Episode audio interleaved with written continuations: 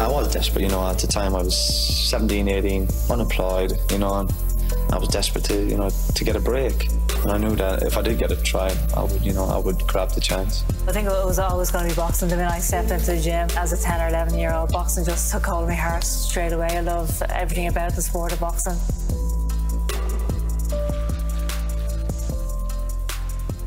Hello, I'm Marie Crowe, and this is We Become Heroes, the RTE Sport podcast that explores how elite athletes and sports people reach the top of their game and the lessons that they learned along the way. Now, I'm delighted to say that my guest this week is one of Ireland's most talented sports people, an international rugby, basketball, and soccer player, and also an All Ireland football winner with Dublin. Lindsay Peat, you're so very welcome. How are you? I'm great. Thanks so much for having me. No worries. Thanks for coming on. So, look, you're one of these people that has done it all, really, um, and is still going. So, like, we're obviously out of COVID now. Well, almost out of it. What are you up to, training wise and sports wise? Uh, well, just for Monty, I just uh, got a bit of a bike session in, so a bit of an anaerobic session. So I think this is week four, start of week four for pre-season. So it's pretty heavy. Um, I'm kind of off feet at the minute just to manage my load, trying to manage a, a previous injury that hit just around Six Nations. So um, at the minute, kind of four on feet for everyone and three gym sessions. So it's quite intense now the minute before we head into camp. Please God. It really is, Lindsay. Do you ever take any down downtime, like take a chunk of time off, injury aside, just say, right, I'm gonna going to take a break from years and years of training all year round? You know what? That's probably no.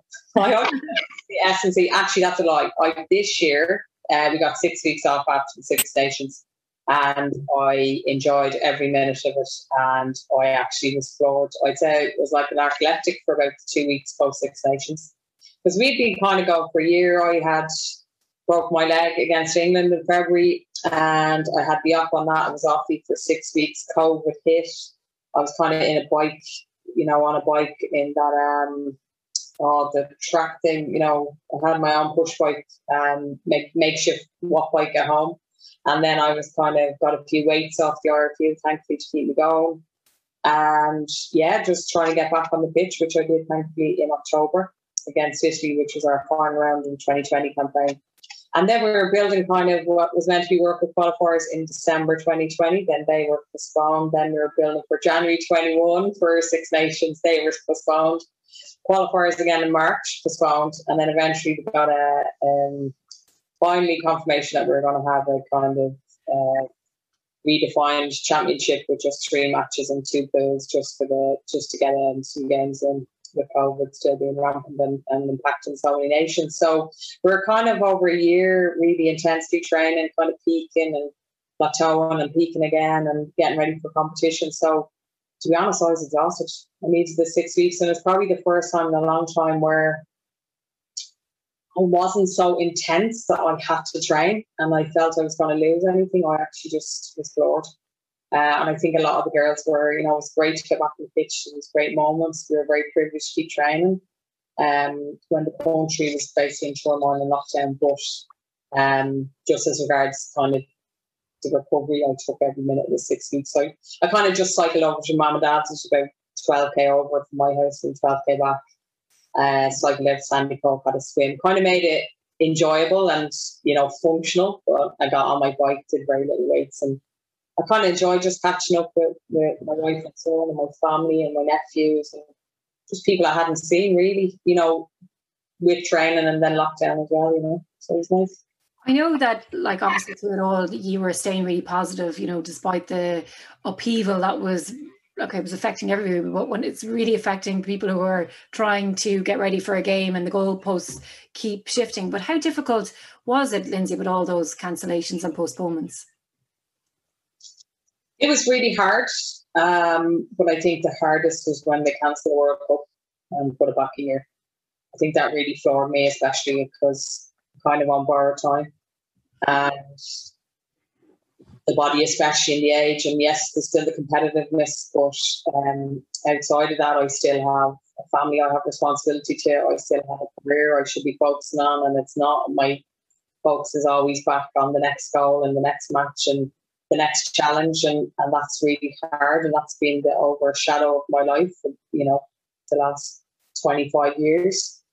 Um, so that really floored me. I can't lie. I really probably still haven't kind of got over that and the fact that we're not qualified for Cup yet. Um, so it's starting to come back, you know, but I won't really be able to fully trust it until I can see these are exact dates for our qualifiers in September or whenever they're going to be. I think this winter September, please God. But um, until I, I, see specific dates and, and fixtures and location, um, I'm kind of a bit keeping everything at a distance. Now I'm training as hard. Don't get me wrong; it's not nice being offbeat. It's you're still training for something, but um, yeah, I can't lie. I think I was fairly going off the constellation.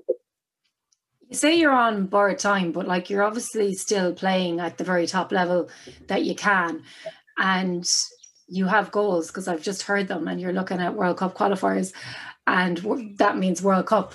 Do you think you're ever going to be able to give up, Lindsay? Yes, you, you know, I don't want to be this athlete that's you know kind of hanging around and and not being able to compete. You know, I kind of I still am. I am disappointed, if I'm honest with you, Marie, about the, the Six Nations. I didn't feel I was involved as I had been before. Like looking at stats, say from the Wales and Scotland game of the 2020 campaign, you know, 17 carries, 19 carries. You know, you're very involved. You make a game line. Uh, even the Italy game in October uh, 2020, I, felt like a really good game. I was involved in an awful lot, got a try, um, and I was buzzing. And this campaign, I don't know whether it's kind of a little bit overtrained going into it or um, a little bit overtired. I'm not sure. It was struggling with a knee, but yeah, I don't want to be. I, I, you see, I'm so competitive. I don't want to be second best. Like I don't want to be on a bench with an impact score. I want to be number one. Number one.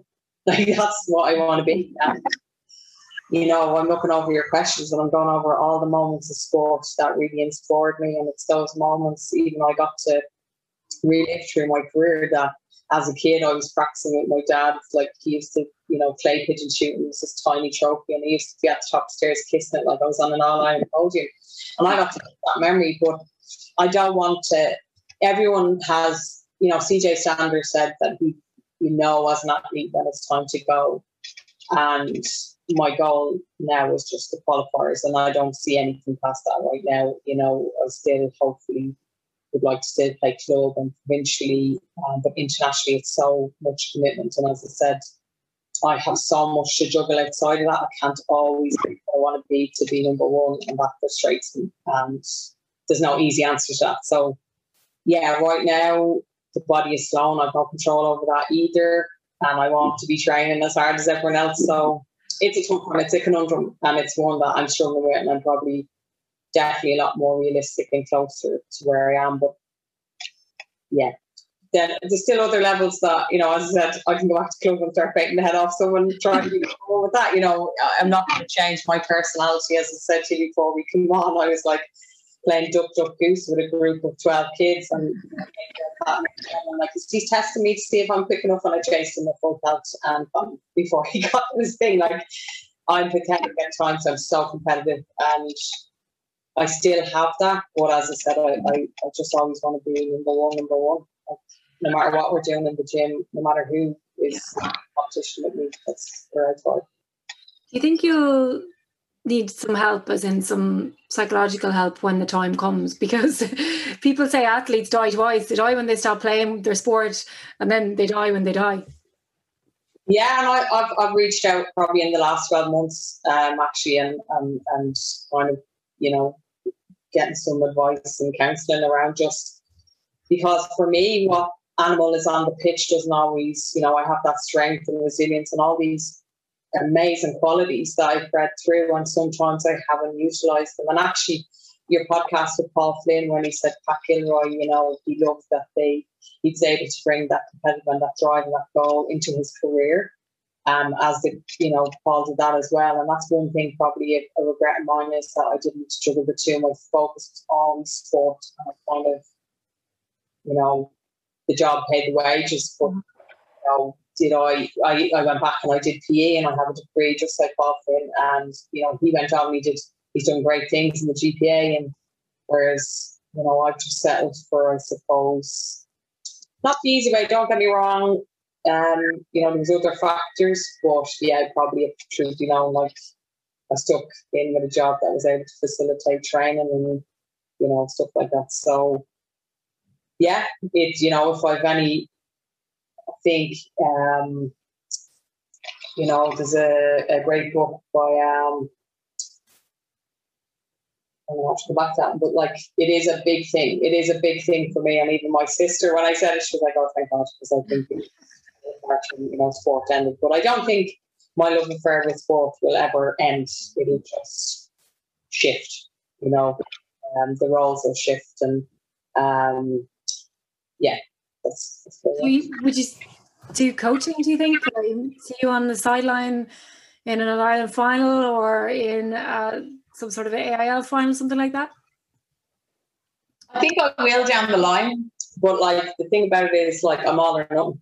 You know, I just think, you know, I've been so involved in sport from a playing side.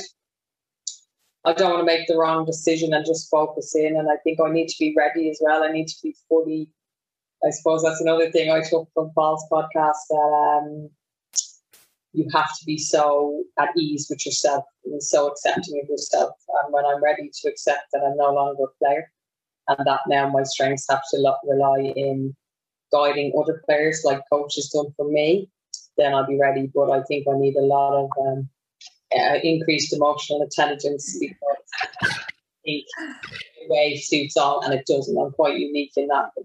Uh, I'll prove you wrong kind of thing. That's where I thrive best. But I think a lot of athletes need a lot of TLC or they need a little bit, you know, they need the margins moved.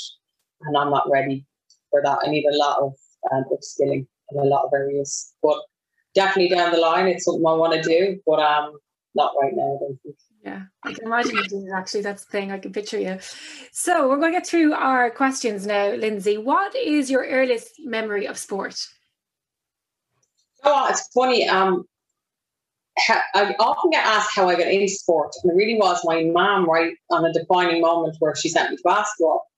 But kind of, um, there are like fleeting memories of my time at uh, ABFRC. I don't know if you know that club through your boys soccer. So Artane Beaumont, uh, well, family recreation club. So this was like our community centre, and the, the club was derived from that. And um, our club colours were Barcelona, so it was that old green and blue, and I loved it. Uh, but I remember a mummy of a, a girl I went to school with, Kay Woods. She took this team all girls. We played in Rockfield Park. I remember setting up the goals and I remember losing every match. One particular match, it was a shitty night in these summer nights, hitting rain. It was a really slippy surface and we won 1 0. I remember getting on my bike, saturated, and my Barcelona makeshift kit, and down to recreation. I don't know why Kay was at bingo and she wasn't at the match, but anyway. won, we won after one, losing every single match of that season. Um, and that's probably one of my memories that I don't give credit to. And I know another guy, Willie Doyle, he was another, um, he had that fabulous Jerry Ryan kind of mullet, you know, the brush back, and he had a cool tash. And Willie was definitely much more a soccer man. Um, and that's where Kay was unique because none of the mummies, it always would have been daddy's take, you know, just ramped in because she wanted to just get the girls involved. Um, and though she had no training, I know her husband was very involved, she just got out there and got the community together. So um, that was another memory. But really, I remember obviously I'd taken a stretch. I remember typically Dublin. I don't know whether you've experienced this in your time up here, but with your kids. But um, to me at the time, she probably wasn't even a granny, but I remember this granny going, um, she's too big to be playing this age group. Where's her birth cert? And I was like, oh yeah, I'm only 12. You know, you're playing and because you're bigger and more physical and kind of I played with maybe my little cousins was another lasting memory. My little cousins, um, my dad's sister's husband played kind of just on the League of Ireland level. He used to play rugby with St Mary, so his boys were very in sport. Always United supporters, which I hate. So I'm a Liverpool fan, and we'd be playing out their back garden. And so I had that kind of um, not only interest in sport, but I wouldn't mind getting stuck in the boys. So when I go to girls, there was people like some of them very good kick a ball, or there was no kind of putting your foot in the ball and kind of looking for a pass was kind of brilliant. So um, I remember like kind of shouting back, going, I'm 13, I can't get me first. You know, this typically Dublin, you know, kind of, we're, we're known a bit of skating, a bit of mountiness, but they're kind of the early memories. Um, and I said, it was Barcelona was huge at the time, and I was probably only maybe nine. So you're looking at 1989, 1990. So they were still huge, and we huge in Europe. And that's they had that stripy kit, and I just remember thinking, you know, in my head, I played for Barcelona. You know, that's where you always wanted to play. So um, they're kind of my earliest memories. Were you always good at sport? Like, did did you know you were good at sport? I kind of the only thing I could say I knew is that like you had this label of being a girl, and I was good for a girl. Do you know what I mean? And um, I was allowed to play with the boys because I was I added to their game. You know, I didn't have to slow the game for me, or they had to move the margins or make any particular rules to me. So you know, I remember playing seven up. I don't know if you played that. You know, you play keep.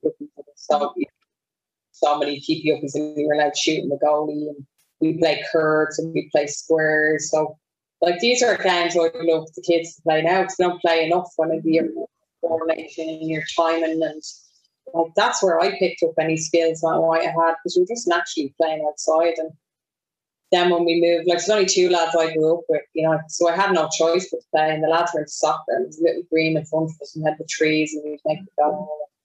They didn't take any prisoners either, so I made sure I didn't take any prisoners. And that's kind of where that, like, I didn't want them to treat me like a girl. I didn't want extra rules. I didn't want any special treatment. I was like, you know, kind of wanted to give them two fingers and stuff, kind of say, you know, I just just judge me on what I can do and play. I want to be better.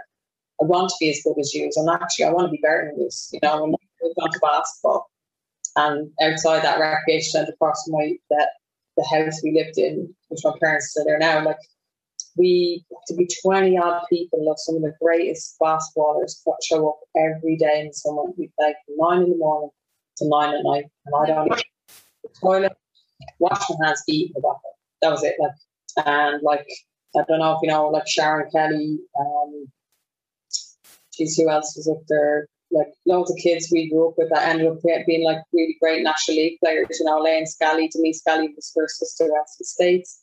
Like they all played on these courts. Like that's where we grew up, street ball, and they all went on to be like really great impacts in my life and great leaders in, in the National League in the great, you know, 80s, 90s, 2000s of Irish basketball, you know. So it's a fabulous story, and I'd love one day to write a book about it all, just for myself, the memoirs of a sports addict, you know, because um, it's lovely to to see the connection and, and how the the journey evolves for everybody and how we reconnected, you know, later in life. It also shows the importance of the environment as well, like where you were, who you're surrounded by, actually having people to play with for those hours as well. 100%. And I'm always first to acknowledge you know, we talk about this cliche about community, but my community, you know, my mom and dad were extremely involved. I had a great upbringing and they were very involved in that side of things. But from a sporting side, you know, my my community raised me and my community were heavily involved and impacted. And like I remember Hugh Kilbride, you know, National League coach for Tolka Rovers for many years, Irish coach, Dublin coach. He came up to the courts one day and obviously had a rumour and he's like, would be interesting for Dublin trials? And I was like, okay. and it was, and we went, and I got to play like the inter like the regionals, um, which was like Dublin, Cork, North West, North East, like it was great, and um, and yeah, all those like I could name so many that would have went on, like Paddy Kelly. Paddy Kelly went on, and he went to one of the camps, one of the only Irish players I think to be awarded this kind of scholarship to a night camp with all these kids from around the US. Um, Paddy probably kill me. I should have that story better, but I know it was Mika and Paddy Kelly got to go to this camp because just no Irish player would have gone. And yeah. That was the other thing, you know, the rival court up in Artane used to go down to the Killester courts in, in Killester Boys School. And used to play a game of pickup down there and it would be huge rivalry. But we all came together and we played for different clubs, but you know, we're of the basketball community. Um, you know, huge rivalries don't exist anymore because Janet got school, secondary school is gone. They would have that was Ken Black against Mark Ingle. Like all these rivalries gone, but they're all history, and I would have been privileged to grow up with all these players that were heavily involved. And as I said, heavily impacted my journey to, to basketball and, and onto where I am now. Sounds like a great um, a great environment to grow up in. And then in terms of your heroes, Lindsay, who were your like who who what posters did you have on the wall? Who were your heroes? You know what? It's really funny because um, I'm a Liverpool fan. I know your house are Liverpool fans as well. So I grew up with the kind of group Grovillers, the Steve McManamans, the Robbie Fowlers, you know, the Michael Owens. And I had no problem with them being my heroes. So like I used to love Match of the Day every Saturday. He used to always be the FA Cup. My my uh, my mom's dad was kind of really into sport, um, fabulous man. Um, and I used to emulate all those things. Like probably one of my big sporting heroes were kind of the Irish guys like Packie Bonner. Like I remember the 1990 when he saved like that particular green I just described. Where we were playing soccer. Like I remember the place was dead. It was actually like the only time I resembled lockdown. There was no one on the streets. Everyone was in watching Ireland against Romania in this, you know, um, knockout stage before the quarters. And um, David, well, firstly, when Packie Bonner could hear the roars, but then when David O'Leary scored, every came out of their house and all just from each other and we're like celebrating in the middle of this green. It was unbelievable. Um, being in my uncle's house when Ray Houghton scored 1 0 against um, in USA 94, and uh, Ray Houghton scored, if I'm not mistaken, against Italy like I sobbed. I sobbed. The house was bananas, and I sobbed with joy when he scored because these were the moments and these were the guys I wanted to emulate, and those feelings of scoring that winning goal to to beat England, to beat the Italy's, to beat the teams that Ireland weren't due to beat, and it was lovely being the underdog. And I think that was the mantra I've survived by. That that kind of I'll prove you wrong, and as Ireland as a nation, we proved so many doubters wrong all the time. I used to pick one as well, kind of chatting about my granddad. He used to mind us every summer, but my mum went back to work and he used to love Wimbledon. So I never was really into tennis, but because, you know, I respect we, you know, we turn on the telly, granddad, we turn on, you know, turn on the tennis, he'd say, very quiet man.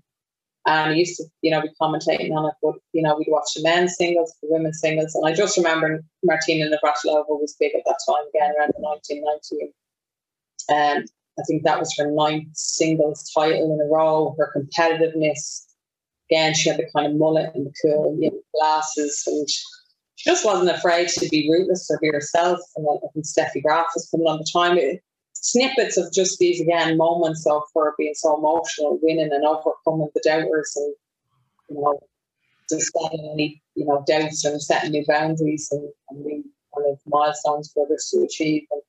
And, um, my second name is actually Lindsay Martinez, get slagged about that as well. Just the moments where, as I said, I, I kind of really love all sports, and it's, as I said, it inspires you. And I think she was definitely, I know Sonia, I definitely would have seen Sonia in the Olympics, um, but the Olympics obviously only rolled around every four years. But Wimbledon was on every summer, and um, definitely that was one thing I used to watch in the ground, and I used to love it. And she was definitely a standout for me, and I think, as I said, she was kind of a female athlete, she wasn't afraid to be in herself, be herself in a time that was still probably, if we're honest, dominated by male athletes and those achievements. And, and I think I said for me, she certainly stands out in ways. I know the landscape is so different now to what it was when we were growing up. But were there pathways, Lindsay? Like, could you see, like, you're obviously really talented, um, you're young. Could you see any pathways for you to have any sort of professional career in sport back then? Um, I suppose, I suppose, really, if I'm honest, I never thought about the pathway, but I had the dreams. Mm-hmm. As I said to you, I was at the top of the stairs, like honestly, like this, emulating, you know, as I said, you know, those footballers that I would have seen the Martina Navratilova winning single championship, um, Dublin winning All Ireland's, you know, being out around driving around North County Dublin, listening to Dublin on the radio when we beat um, Donegal in '95. Uh, I'm right with that, I think.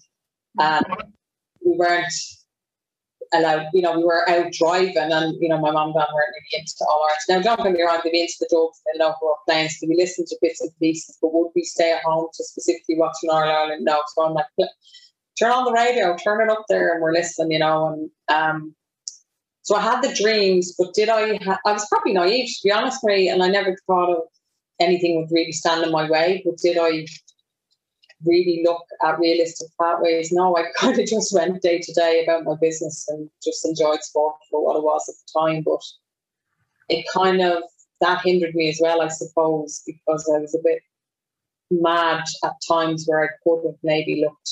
Still to this day, I don't know whether I'd be good enough to go on a scholarship. But I often wonder, would I have, if I had a focus, if I had a really looked at it, would I have been good enough to go on scholarship to the States? Mm. I'm not sure if I'm honest. Um, I think I was a late bloomer. I think I wasn't ready. I'm not sure Mark England would agree with me. He would have said I wasn't ready. He couldn't have sent video for me. Um, I remember a trial. Denise Walsh was absolutely unbelievable point guard from uh, Castle Island, Kerry. She was Jared Tarrant. She was the coach at the time. I had a really good trial against her on the Saturday in the National Basketball Arena. But um, the teenager that I was at the time went out and probably dished on the Saturday night and didn't come in to put a form on the Sunday when we played the Irish team in the scrimmage. And I couldn't even get the ball up the half the line. And Mark was so disappointed in me. He said, What were you thinking? And you know, I got very few opportunities to show what I could do during underage. Um, not because I don't think I took it seriously. I'm, I'm, not sure I knew what was needed to show what I could do at that time. And yeah, that was disappointing. It was disappointing. And I'm glad I stuck with it and hopefully proved a lot of doubters wrong. And finally, when I got my opportunity with Maeve Coleman to, to get in an Ireland jersey, Irish basketball jersey, I was so grateful. It meant so much. And all that I'd been through was worth it. I still didn't think I was worthy. I didn't know what I could bring to her, but I made a promise to myself that I'd never let her down on the work ethic anymore. And that was the promise I made to myself. But all the demons in my head saying you're not good enough for this. There was one voice saying, "Oh, what can you do for it? What Maeve like?" And she was very much into her fitness and her work ethic. And I hope that I'm truthful in saying that I was very open to the older players and kind of looking for their guidance and taking advice on board and, and worked hard to, to, get better. And then like I'm, I'm next ball I'm co-captain with Michelle Fahy and then scoring 27 points against Iceland and they're never my wildest dreams, but I think so. I had dreams. I didn't really look at things or have a set pathway, and like my journey just has brought me here, thankfully, and that's where I kind of look at sport as my traveling companion for 25 years. And we've gone on such a journey of up and down. I've met fabulous people of, and I'm so grateful. Why do you think that voice was in your head telling you you weren't good enough? Because I've failed so many times. I've made a mess and so many times. Um, and I suppose sometimes I, I would be guilty of just taking it day by day and not planning same way as I've talked about my career. So it's like, oh, you get a job, you, you get money and it paid for different things. But, you know, I didn't kind of sit down and I always wanted to be a PE teacher, but for different reasons, I wanted to bring what I got from sport. It's kind of different. Um, and as I said, it, it took me away from that, you know, rugby and having a family and getting married. And as I said, sticking to what I knew and what suited. And yeah, I just think I didn't really plan enough. And I probably, if I'm honest, like you're, you're so complimentary saying I'm talented. I don't really think I'm talented. I think I kind of fell in with enough with the people I was in and the people who guided me and people who believed in me. And I worked hard to try and be part of that. But like I've played with some amazingly skillful players, Suzanne McCord, Michelle Hayes, like Susan Moore, and the list is endless in the basketball, Evan Michelle Aspel. Um, I could mention so many more. Um, football, you're looking at Sinead Aherne, Siobhan McGrath, who's just got played a match in most recently final Dublin against Cork, against Breach, Jack Breach, Cork, Angela Walsh. Like the list is endless for the players, and that's let alone some of the world class players who played against in the World Cup. So um, I never probably thought I was that talented. I just love sport. I love the challenge. I love the goals, and I love the people, and I love winning and I love winning with the people that meant most to me. Like I never want to play. You know, I spoke about my community. Like we were now called DCU Mercy, but we were always Mercy Cool. You know, and our town Bogus Cool. Like it's one of the same areas. That's where my mum is from. My dad's from Brookwood. We're not far from there. and uh, it's it's my area. Parnell's in my area, and everything I've learned are the values of that community and the people around me supporting me, and it's steeped in great history. You know that I remind myself that's gotten here. You know, so I don't believe I believe just the love of sport got me here and a lot of the values. You know, I, my mom and dad aren't sporty necessarily, but you know, they've given me great values of determination and commitment. And when you're in something, you fully. Um, I'm very loyal. Um, I'm very trustworthy. I'm very hot-headed and competitive, but I always have your back to grow my team. And you know, there, as I said, the values of my family and my community, and yeah, I'm very grateful. Lindsay, there's no way that you could have achieved all that you have achieved and are still going to achieve more without having a heck of a lot of talent in so many sports. It's just not possible. Um, well, I think if I'm right, Paul Carrington was talking about table tennis. Me, he was saying a table tennis, you know, a player who was better than him. And I always thrived in, in like I always wanted Siobhan McGrath to mark me in in Dublin internal games. I always wanted to mark. Louise Kidd was another one. Um, because Siobhan was, she was an all star through and through. And I knew if, you know, if I could get the better of Siobhan McGrath, I was on to, you know what I mean? And she pushed me and she'd never give in. And we clocked heads and more times we probably given out and bursting each other and dragging each other and, you know, non referees. But that was two competitors going at one another. Um, same with Niamh McEvoy Senior. Um, would have played with Dublin, but same thing with she was left footed. She was kind of more endurance runner. I was kind of more sprinter. So we'd always pair up because we wanted to, she wanted to bring up her speed and I'd want to bring up my endurance. And it was kind of, I totally, that totally resonated when, when Paul Carrington said that. I said, yeah, that's one thing for me. Like Linda Djougang, you know, we're doing wrestling. I want to be with Linda because she's one of the strongest, you know, or you're doing breakdown work, you want Junior, or, you know, same with Gina Maloney. You like you pick those players that gonna are better than you because you want to you want to raise your you know you're always trying to be better. So um, same thing I suppose with working on the left foot. Like I'd always try to work on my left foot and taking shots with my left. And you know I scored those two goals in 2014. They were both with my left foot because so many defenders were always like, take away her, take away her foot. And you know, they're so used to female players being right footed and able to then have that second option um, I thought gave me an added edge. That was where I was thinking, like you're always thinking, well, what's their strengths? Well, I want that's actually my weakness, so I want to work on that and be the complete player. So I probably always trying to um, kind of stalk players really and see what what I could get out of them and what I could pick up. Um, not tell them, just kind of work myself and that's where I'm frustrated now. But I mean, at the end of the day, I'm a parent now, and I'm a wife, and I'm, uh, you know, I'm, I have lots of other responsibility that I'm meant to be adulting. But I mean, if you gave me an opportunity, I'm better than going shooting or kicking the ball. And, you know, um, I actually before this is the epitome. I mean, before the Italy game, I think there was a kickoff and I, the ball went through. It was to me and I called it and I went through my hands. Actually, no, it bounced off my chest, which can be, that's why we kind of turn, you're meant to turn to the side. So if it does bounce off chest, you go backwards and there's no scrums or whatever. And we had 10 minutes before the end to work on individuals. And I said to Leah Lyons, I said, 10 balls, 10 balls, and you put the most backspin you can put them on. With the snow, I want snow on them. Because I said, I'm getting 10 out of 10 catches here. I will never drop that ball again. Like because I think the coach said then, oh, we're going to switch players. And I was like, one second drop. one drop. And drop. And he said, after, he said, 10 minutes individual, you couldn't have gone doing scrum setup or line out. I said, no, you made, you, it's the wrong time to tell me I was switched out. and uh, I was like, so I took every opportunity to spend 10 minutes catching that balls because I just was so annoyed and I didn't want to let anyone down. And I didn't want to shirk that responsibility. I was raging. I'm still raging now. I'll think about it. Lindsay, basketball was your main sport really when you're growing up, was it?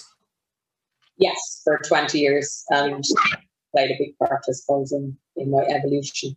So when you were developing as a basketballer, what did you have to work on most? Oh, Mark was great with ball handling drills because he was a point guard himself. So we'd work on a lot of ball handling, a lot of coming off screens, uh, taking the shot on the move.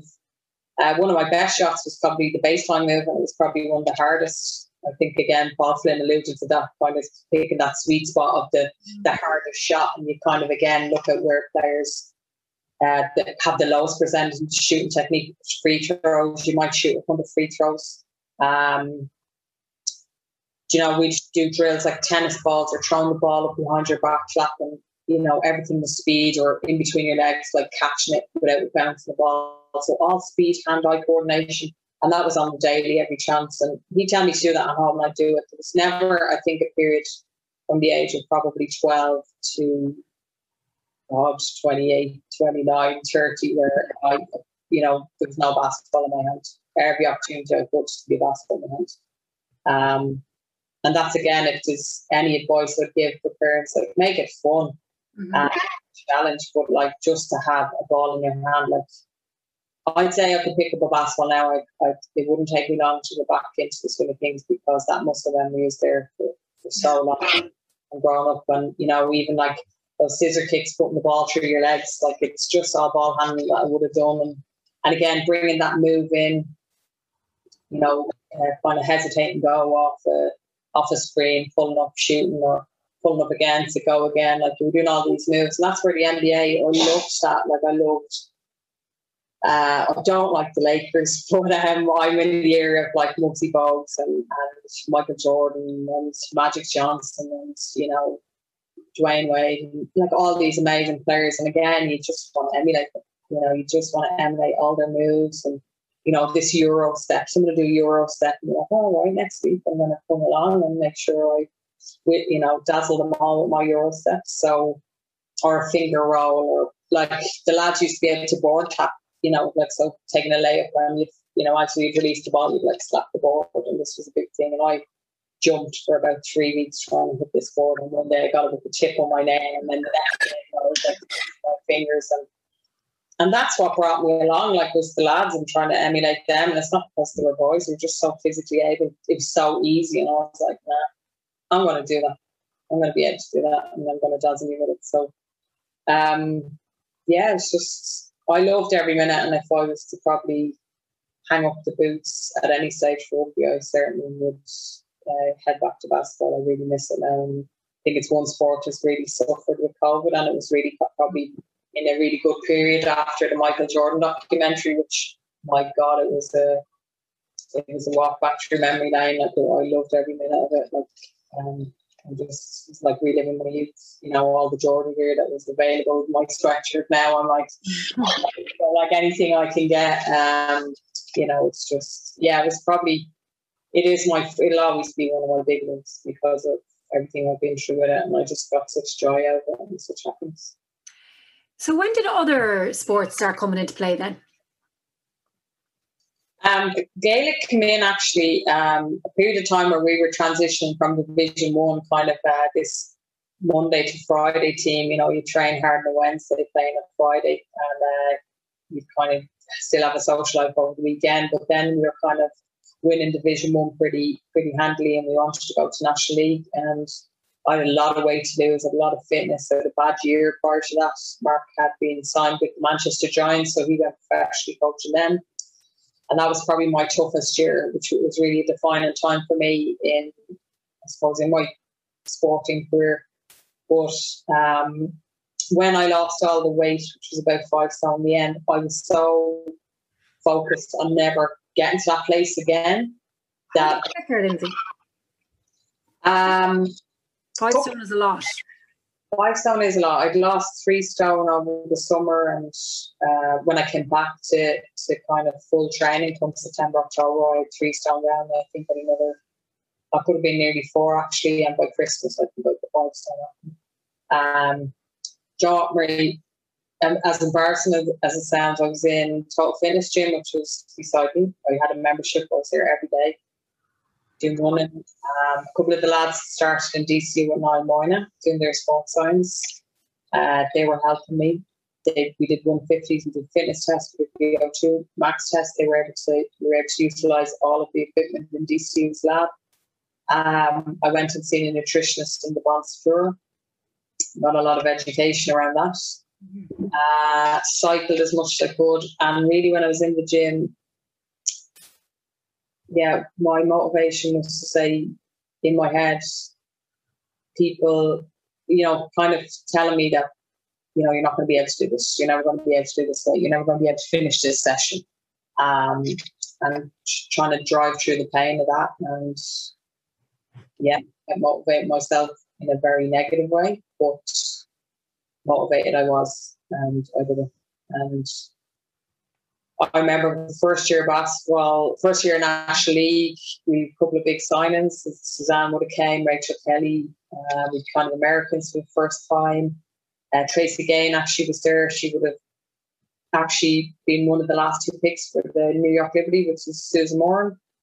Um, by chance, we got her because the contract fell through in Spain. So, like, she was unbelievable. Division One played with Iowa State, and yeah, it was the fittest I'd ever been. And like, I think the second year in the National League, I ended up being voted female player of the year for the National League, and yeah, it was that kind of year, that in between year, uh, with Niamh McEvoy Senior to me, "Come and play with Parnell Steve." And I started in goal, and then I moved out to midfield and centre half forward, and then I got called up to John O'Leary's team. But by God, these were two teams who had kind of um, had played in 2003 and 2004 All Ireland against Galway and Mayo. They'd lost. John O'Leary took over. I was like, honestly, I was like a baby fawn. On my feet, I couldn't solo. Obviously, I had good hands from basketball. I was athletic, but I had a terrible time. I just wasn't good enough um, and I pulled myself from the squad.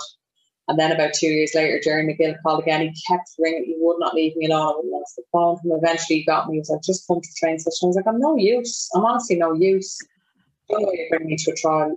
Um, and eventually, to be honest, I said, I shall come to, I'll come just so you'd stop ringing me. But like, I'll just tell you now, it won't be, um, there won't be any use. And yeah, the rest is history.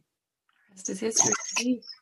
So you obviously went on to win an All Ireland football championship, which is amazing and not easy to do. Was there any stage where you thought, okay, I belong here. I'm, I'm good enough to be here. I, I I can make it at the top. I can I can be at the top. Yeah, I, I was at a very different stage actually um, when I came into that setup in 2009.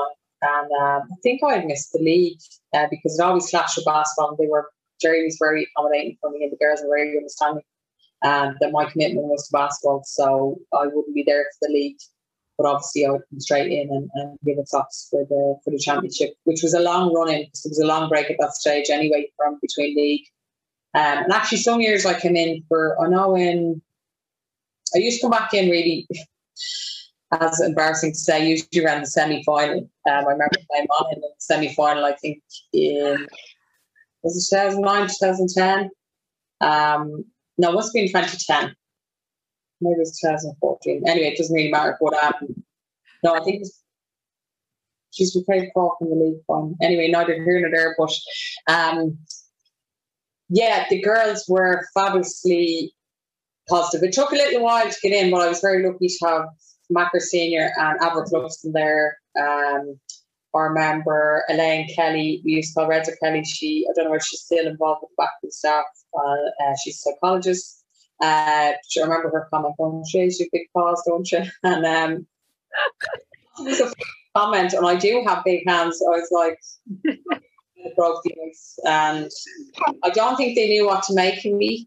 Quite competitive, quite hot-headed. I remember showing someone um, at training, and as they got to understand me more, maybe what I could bring and my madness. I think they kind of really, you know, they very much were supportive, and it was a very, very, very positive environment. I was going into Jim Kilty's kind of doing S&C there. Um, Gerry McGill obviously a lot of experience himself. He a great backfield team, and I think everyone had a buy-in. I remember losing 2009, and it was devastating. It really was, and probably more so for the girls that invested a lot more time. I was kind of like well, geez, I would have been one lucky ducker to, to come in my first year and win an All Ireland. But we kind of came back, and I remember being in Judge Beans at the time, and we were kind of, as you do, go out with your team and have a couple of drinks and drown your sorrows. I remember us all cheering to come on back in 2010 to win that All Ireland, and that we did. And that team invested, and we had each other's back, and there's so many you know, we, you know, there's so many cliches and, and these qualities branded around what it was to pick a team. I've, I've honestly been privileged with so many teams that actually buy into the ethos that they believe in. So the trust, the companionship, the like the um, I suppose never stop competing. Uh, your work ethic, you're you're pushing each other for the best. Like there wasn't a, a negative if someone was trying to be the best here or you're not working hard. Like we were called out, and it was that buy-in and that full commitment from those teams that really it really solidified us. And I suppose going through the loss of 2009 and, and making that commitment and fulfilling it, you know, 2010 was a pleasure. Uh, the bus was late by an hour. Nobody lost their lives, and we were so relaxed going into that final. Nothing stood in our way, and it was one of the most enjoyable games in football. And, and obviously the pinnacle at the end being on the, and that was t- me watching Tadhg Kennelly um, come back and win an All Ireland with Kerry as the Irish danced. I remember Niamh McEvoy Senior sitting beside me watching that, and I said, "When we win this, we're going to do the same." She didn't fulfil her promise, but I did. I can I can just imagine you as well, like just fulfilling those dreams, Lindsay, that you had when you were a kid, like on the steps with the trophy. It's amazing.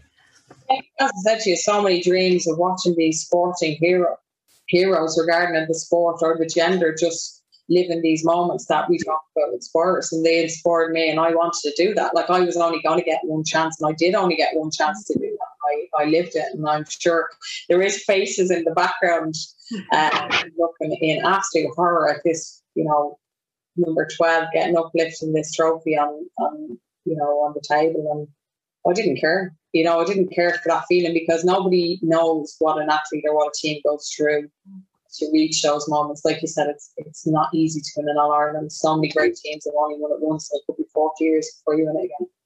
You know? so what about setbacks then, Lindsay? What was the biggest setback you had in your career?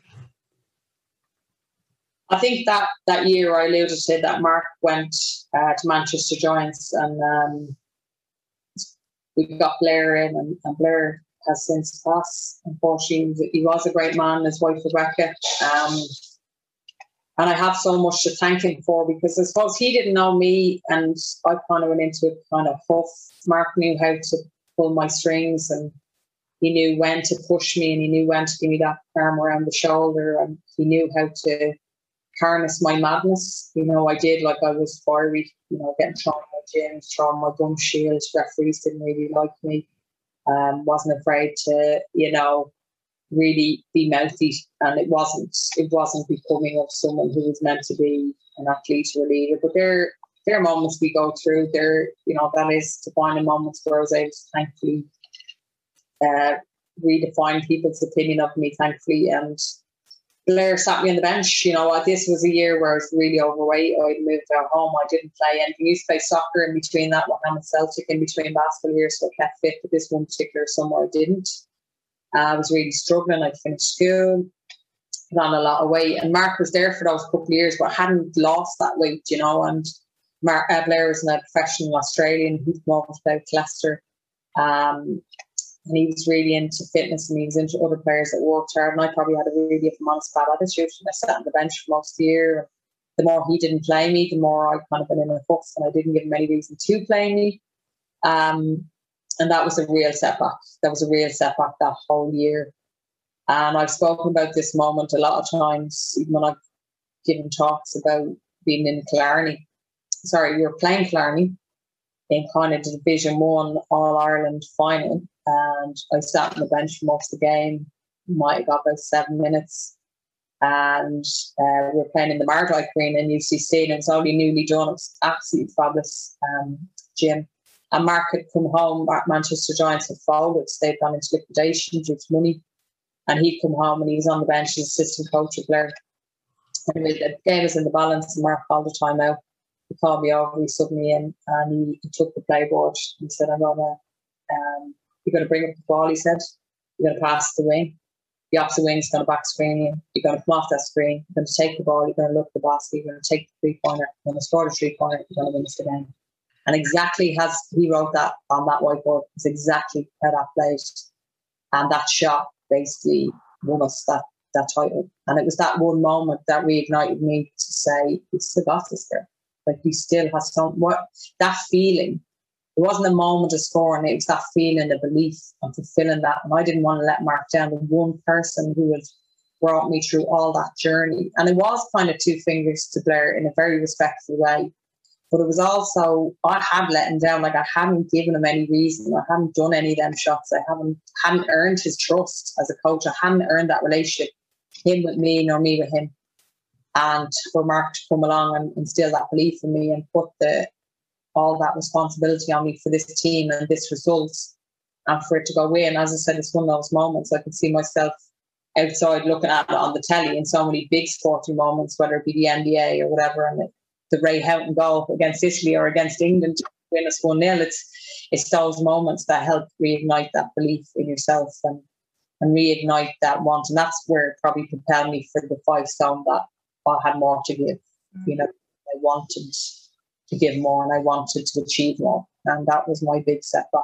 And it still is one example I bring up of probably a defining moment of a very dark place with sport. And it really reignited that happy place for me. And it's quite selfish. It's not about the shot, as I said to you, um, Mark pulling me for that big, big moment and leaving me and reminding me um, who I am and what I've done and what I was capable of doing.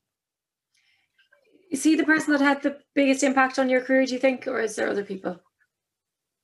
There's so many, uh, but he really is, as I said, like he believed in me when I made all those mistakes and those bad errors and when I wasn't living up to underage basketball and I was given glimpses, but really probably didn't fulfill. Like people realize that, you know, you can be skillful or you can have this huge investment in sport, but to be an elite athlete, whether that's an underage international, there still comes a lot of responsibility with that in how you um, obviously your application and your investment because it's a team thing. And that took me a long time to learn. It wasn't only about Lindsay. It's about all the, it actually is more about the players around you because of what impact Lindsay Peat had on.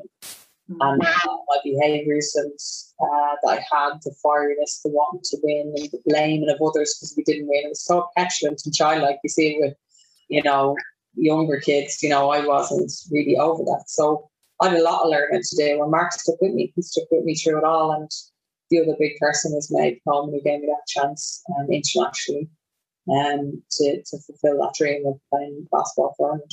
Um, I said, there's so many coaches I could, um, I've been, there's loads more who've had a huge impact, but I said, I have to give credit to my, as a coach in front, there's other people, lots of my parents and lots of friends and family and other players um, there's so many, you know, when I hang up my boots, I have to write a list. But um, so many people who I haven't mentioned, like so many, but you know, if I was to give credit with credit to, it has to be.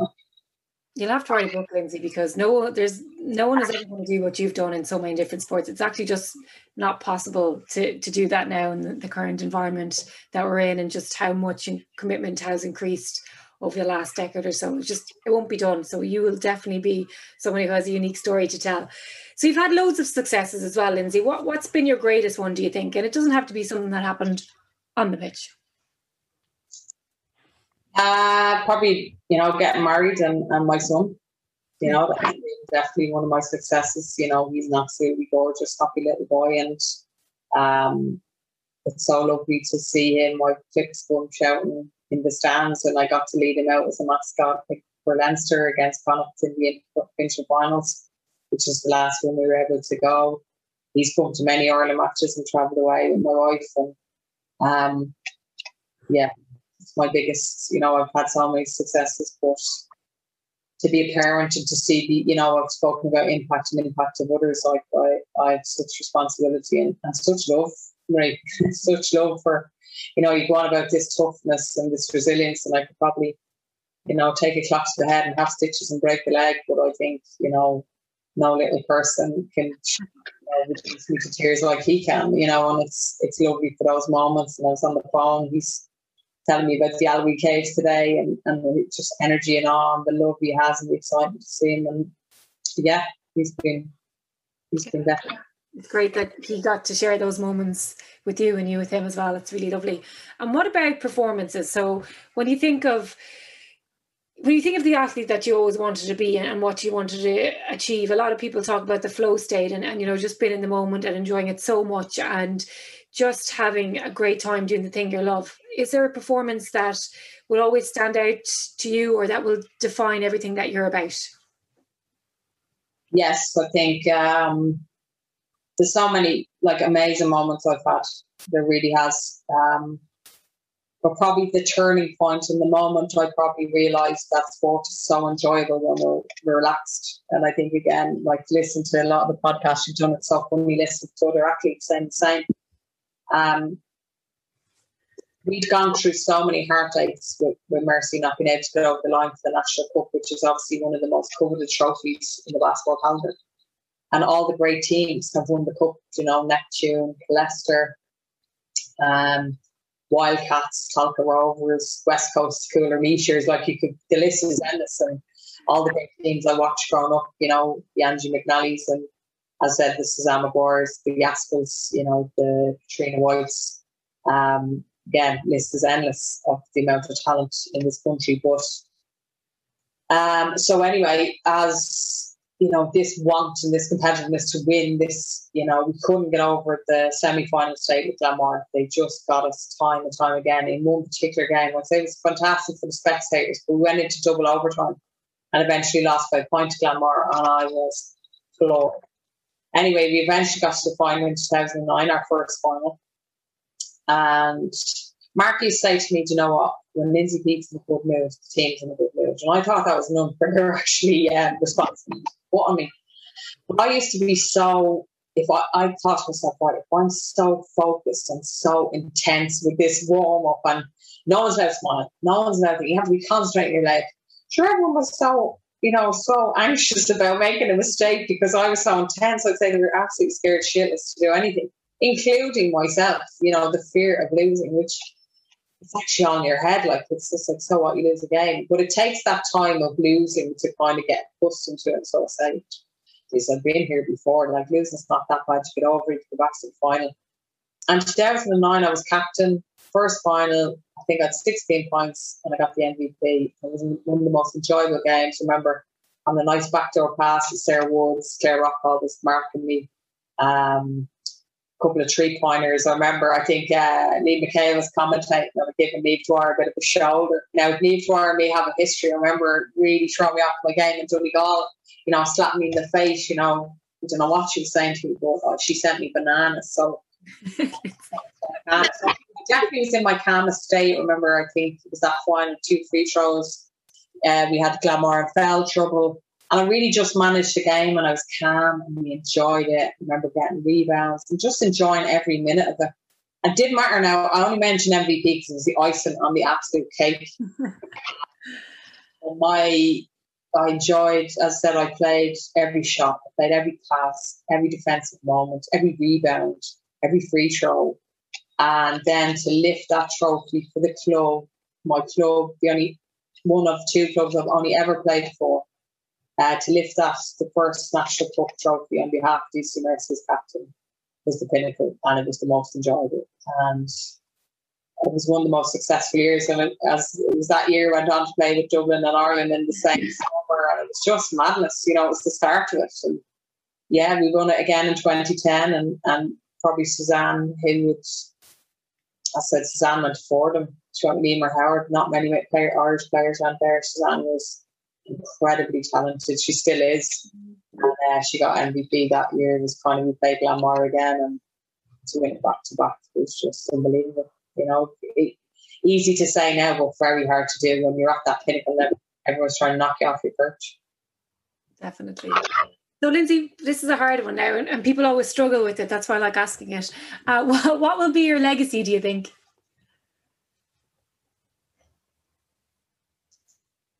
Um,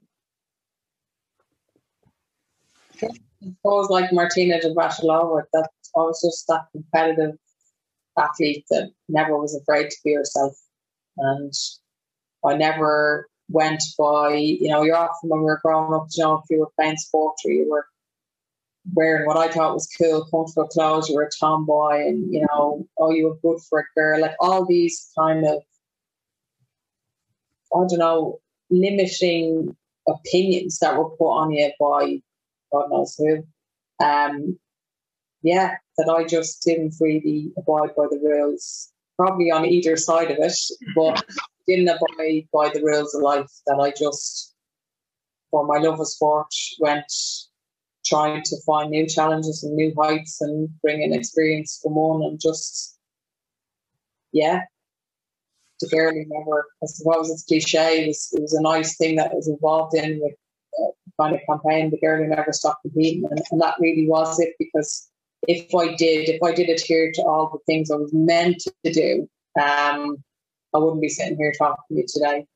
Um, and yeah, just yeah, I said, the sports fanatic that wasn't afraid to chase for dreams. And you're not done yet, Lindsay Peat. So what's next? Um, to be honest, I'm just happy enough to hopefully try and get back on a pitch for the qualifiers for the World Cup. That would be my goal right now. As I said to you, I don't want to be that player who's hanging on for the wrong reasons. You know, if I'm still enjoying it, that's the main thing I've learned. You know, that you're enjoying it. That, and that probably, as I said, coming back, looking back to Six Nations this year, did I enjoy it because I didn't feel I played well, or did I not enjoy it because you know I came to I maybe was a little bit overtrained, and that's no one's fault. It was as I said, it was the year we had and the impact of COVID. Um, so yeah, just trying to find that, not the drive, but just that and that um push to know that we're going to be back on the pitch for qualifiers and and have that, you know, buzz for for something to work for. But for now, it's a short term goal. Like, don't put any pressure. back in Jersey, in a hopefully starting spot in a World Cup qualifier, and I'll be very happy in the knowledge that Ireland are part of the 12 teams going to New Zealand in 2022. That's, you know, that's the goal for now, and, and we'll leave that at that. well, if anyone can achieve the goals that they set, Lindsay, you can. And I just want to say thank you so much for coming on this podcast. I loved every single minute of it, and I have loved following your career. I think I've told you before, you were one of the first people I ever interviewed when I started out back in 2010, and I have enjoyed watching your career so much over the last decade. So thank you. And thank you, everybody, for watching, listening as well. And please do like, subscribe, and leave a review.